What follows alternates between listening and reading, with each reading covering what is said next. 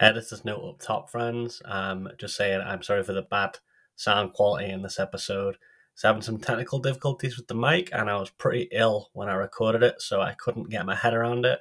But I wanted to get the content out there because I love you guys, and thanks for listening. So uh, bear with me, adjust the sound on your device accordingly, and rest assured, it won't happen again. Uh, the next episode after this is already recorded, and the sound is crisp and clean, so it's now fixed.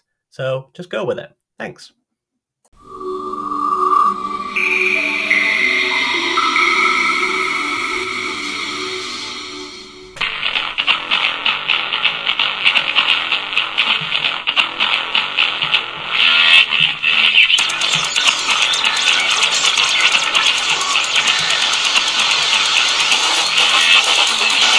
Hello, friends, and welcome back to the Dreamcast Game Library, the podcast where we try and chronicle all of the unique, uh, memorable, and oft forgotten Dreamcast games of yesteryear.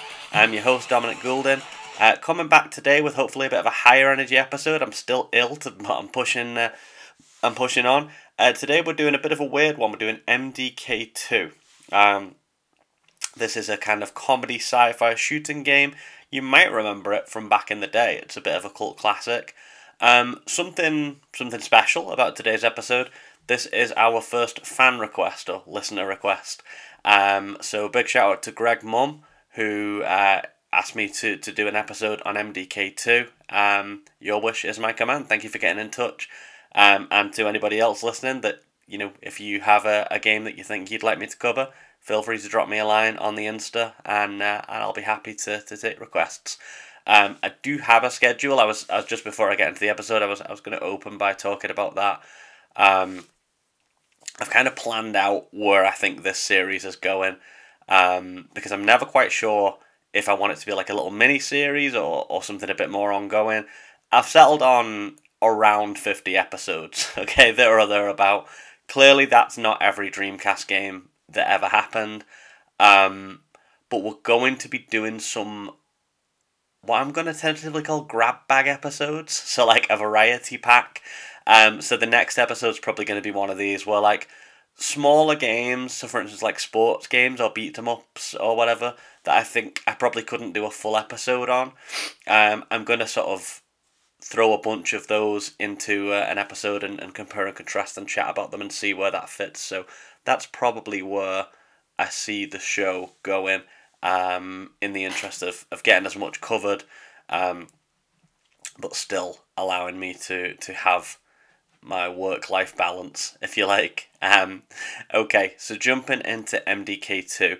Um, I am going to treat this as if you don't know the game. We are a nostalgia podcast, obviously, here. Um, I- I'm talking about these things in the hope that it will give you a, a fondness in your heart and a, put on the old rose tinted glasses and look back with me.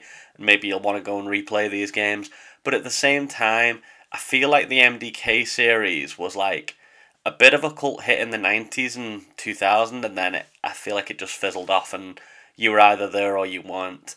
Um, so, to start off, then, obviously, this is a sequel. You don't really need to know anything about MDK because it gives you a nice little rundown at the start of the game. How to introduce it?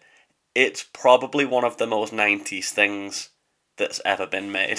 so if you don't have nostalgia for this game, I'm probably going to find it hard to recommend it because I feel like the vibe captures a very specific moment in time um, when there was a lot of this kind of shit going on people were doing like wacky zany comedy games like Earthworm Jim and uh, Boogerman and shit like that.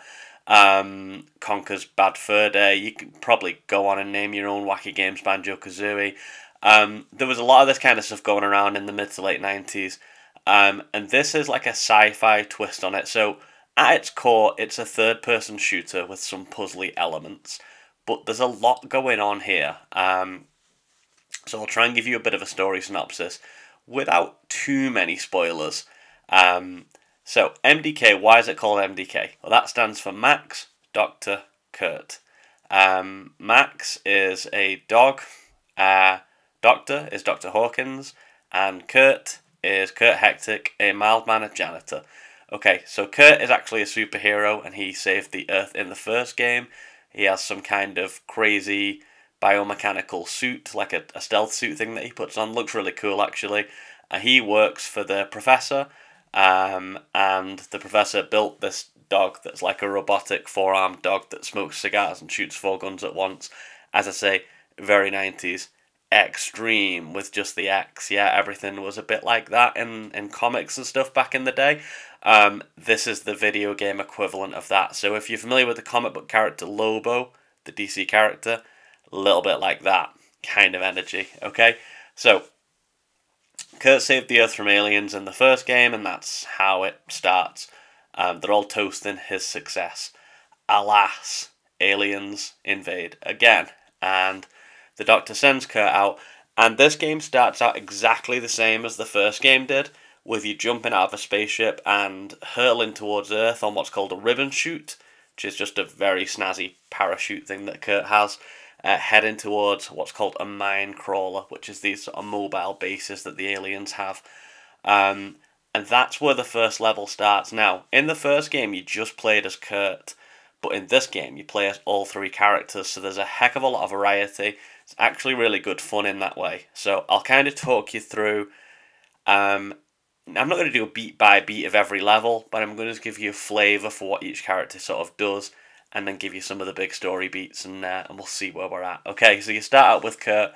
Um, his setup is he's kind of a slim, in shape, quickish dude who is a sniper by trade, but there's no absolutely no stealth in this game, so it's it's not sniping in that kind of patient way.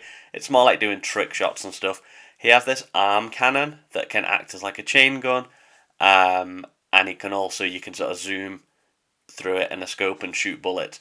You can shoot all kinds of trick bullets. Okay, so you have a normal sniper bullet, you have a homing one, sniper grenade, sniper mortar, and these all serve different functions in the game. They're not just snazzy weapons. So this is actually something I really like about this. Um, a lot of FPS games are guilty of just having weapons for the sake of it, right? Think about Doom, Quake, uh, whatever else was going on around this time, Hexen Blood, um, all those like 90s boomer shooters they had all these weapon varieties and they were really just purely damage dealing. Now here in this game, there's actually a point on having different weapons. They solve, they help you to solve puzzles, okay?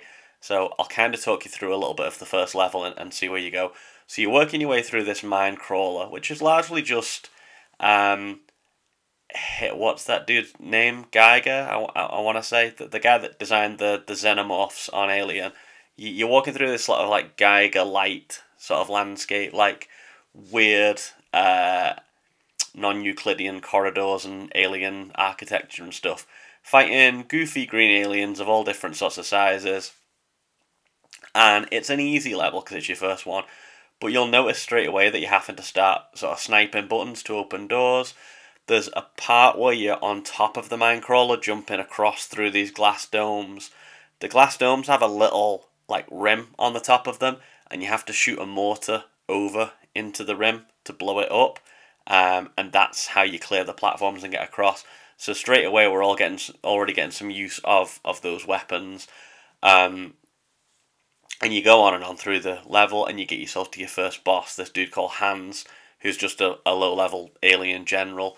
He has this absolutely massive laser gun machine that he kind of locks himself behind, and this is the first thing about this game is that the bosses are all very unique, usually a lot of fun, and often quite challenging. Now, this dude's not such a tough boss once you know what you're doing, but it's a weird first boss. So he's in this enormous metal machine, and there's these kind of four flashing panels that rotate, and they shoot lasers at you.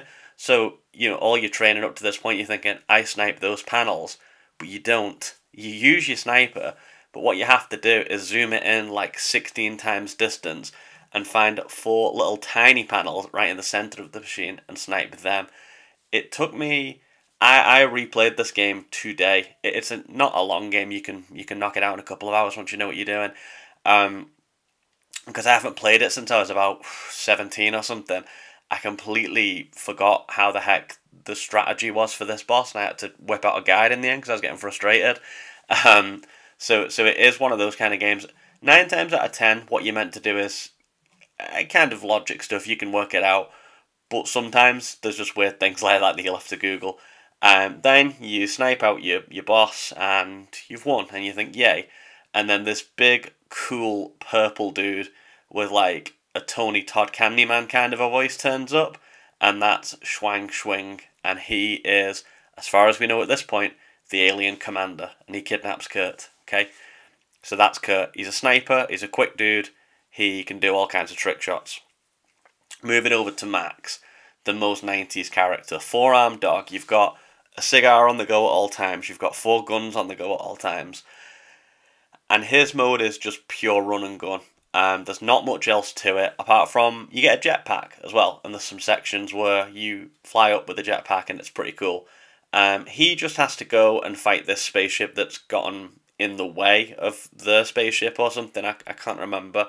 Um, anyway, you go on and you're shooting all these little weird green aliens that keep farting because there's a lot of toilet humor in this game, which like the thing with comedy games is it's great when it hits. So like the Homestar Runner game for me, uh, what's it called? Strong Bad's Game for Attractive People. All five chapters of that hit just right because I bloody love Homestar Runner. Um, but this is like weird 90s immature humour that we've got here on MDK. It hits about 50% of the time. Some of the jokes are really funny and some of them are a bit cringy. So, um, you know, I guess your mileage is going to vary on that. It depends what your humour's like it's not necessarily the one for me. Some of the more absurdist or like surreal things make me laugh, and some of the things that are just crude, I'm a bit like, come on, man. Um, but you know, it is what it is. So you jump onto this spaceship. You've got your forearms. You've got your four guns. You can get all kinds of different stuff: Uzis, magnums, shotguns. You know, he can pick up all kinds of stuff and wield it. And you just blast your way through. Find this big energy core ball thing that's the commander of this ship, and you blast that and destroy it. Then you play as the Doctor. Dr. Hawkins, I think his name is. I've, I've already said it, but um, you forgive me. I'm recovering from an illness. um, and uh, the computer on the ship is teaching you how to uh, how to fight in the danger kitchen. Um, and he starts by teaching you to make toast. So you pick up a toaster, you pick up the bread. Now, the the Doc's loadout's a little bit different than the other characters. So he just always has two items out at any one time. So you you click the left D-pad to change his left item and the right D-pad to change his right item. Um, because he's all about combining things. He's the puzzle character. You have to make things to to kind of progress. So you start off, you learn how to make toast, and then pick up and eat the toast. um, as you go around the ship, um, which is a pretty chill start. You just like nosying around in like the toilet and the bridge and the um, kitchen area. You're picking up uh, Mr. Fizzy, which is the pop that he likes to drink. That's his health item. You're picking up the sauce, which is alcohol. Um, you pick up towels. Now you can combine the alcohol with the towels and make Molotov cocktails. Okay, straight away we've got a combo. Um, and ultimately you salvage stuff to make this leaf blower. Now, why do you make a leaf blower? Um, well, the Doc's not much of a fighter. He's got the lowest hit points out of anybody. He's really easy to kill. Um, so you've got to get creative when you're fighting. And to get through the, the plant lounge area, you have to beat these four aliens. Now, thankfully, he has this big, like, little shop of horrors piranha plant thing at the back. So once you get your leaf blower, all you do is blow the four big aliens and the plant eats them. And then, to reward you, the plant dips your toaster in radioactive sludge and it becomes an atomic toaster. That is a prog rock band name, if ever I've heard one. Atomic Toaster. Um, and then you go, carry on, and there's all kinds of different little puzzles that you need to do about making ladders and duct taping parts of the ship and taping magnets to your feet to walk on top and put a fishbowl on your head, and then there's a part where you use your fish to swim through the ducks to push a button. It's a crazy first level for the Doc. He's probably my favourite playstyle in the game. His levels are a little more slow paced. Um, it's a bit of a Futurama vibe at times, and I really like that. Um, I've already tipped my hat that I'll be doing the Futurama game at some point on the pod as a Dreamcast adjacent game. So there's some of that energy going into this level, and I really like that. And then you get to the first really frustrating boss of the game, the the BFB, who's just this alien in a chair with a big, massive exposed brain. Um, the boss fight's like really cheap and annoying. There's two switches on either side of the arena, and then a button on the floor. You have to push both switches, hit the button, and this big beam that's across the room zaps him as long as he's going through it. You have to do that probably seven or eight times, but all the while he's hitting you with the cheapest, most annoying, relentless homing attacks and shock waves and stuff, and the doc's got such low health. It's frustrating. Um, but on the whole, the game is not frustrating, just that one boss fight, although he does come back later. So that's your first three levels. There's 10 levels in total. So you do, um, you know, you alternate. So you do um, Kurt, Max Doc, Kurt, Max Doc, Kurt, Max Doc. And then your final level, well, you get to choose. So, spoilers ahead for a 22 year old game if you are worried. Um, on your final fight with Schwang Shwing, uh, who, who's the big purple alien I talked about earlier, he reveals that he isn't attacking you for any personal reason. It's orders from the palace, the emperor of the alien planet, which is called Swizzle Firma. Uh, the emperor Zizzy Ballooba has declared this war. So you all have to go and meet up at the palace. The lads turn up at the palace, they have an argument outside. You have to choose who you're going to go through the final level with. Worth having a save before that because um, although the ending's always the same, the levels play out quite differently. Um, I originally did it with uh, Kurt back in the day, but this time I did it with the the Doctor, and it's a very different experience. So really interesting um, to do. The palace is absolutely epic. All of the levels are quite nicely designed. Some of Kurt's are a little bit samey, and they look a lot like MDK one, but on the whole, the aesthetic's really really nice. Um, time to put a pause in there and say there has since been a HD remaster, um, which is graphically better. And again, as much as I don't want to dunk on the the uh, Dreamcast, if you're going to get the game, you really may as well get the HD version, okay, rather than digging out your old Dreamcast. But I digress. Back to the game at hand. Um, so the palace is really, really epic.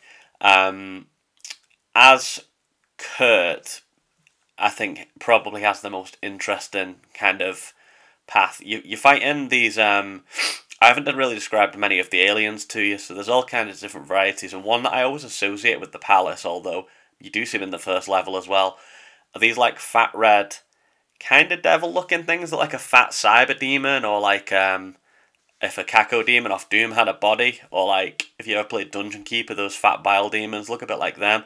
Um, and they had these staffs that shoot homing lasers at you. They have these belts that blink, and when the belt has its eye open, if you shoot them with a sniper shot in the belt, it's a one hit kill. Very cool. So there's a really cool scene or section where you're going down this massive um, corridor with huge pillars on either side, very imperial looking, and you're fighting these. I assume these guys like the Imperial Guard. Um, it's really cool. And then you get to Zizzy Ballooba, and he tells you, you know what? That's over now. I only invaded the Earth for a laugh. Uh, it was something to do to entertain myself, and now that you've sorted it out, you're free to go. Which at the time when I played it, I remember thinking, "Wow, that's funny, that's wacky." But now, thinking about the way like evil people are these days, dictators and stuff, that's probably more realistic than any other explanation. That people are just doing wacky stuff like that for a laugh. Um, but the lads aren't having it. They're annoyed that they've been dragged all the way across the galaxy, and they fight him, and the the fight's really cool. You're fighting him in his throne room. Um, you get sucked inside his body. you have to blow up all his organs, including his brain, um, and then that kills him. And then it's finally over, and the lads rest. And as far as I'm aware, they never did an MDK three, so I think it's just one and two that you've got to go on. So would I recommend it? Yeah, I mean, I'd give it like a solid seven, maybe even an eight out of ten. It's a really, really fun game, really varied. There's not a lot of stuff like it. Um, it has a nice combination of third person action adventure, kind of platforming, running and gunning stuff, uh, puzzly stuff. It's, it's a really nice, well balanced game. It's a fun story, it's colourful, there's a lot of nice characters in it. I would recommend it, and it only takes three, maybe four hours max if you're struggling to, to beat the, the game. So it's I always see that as a plus these days. I think I might have spoken about this on a previous episode, but um, when I was a kid, I always probably would have liked a game to have a lot of content and keep me going for a long time. But now, because I don't have much time, that's why I find myself going back to these old ones.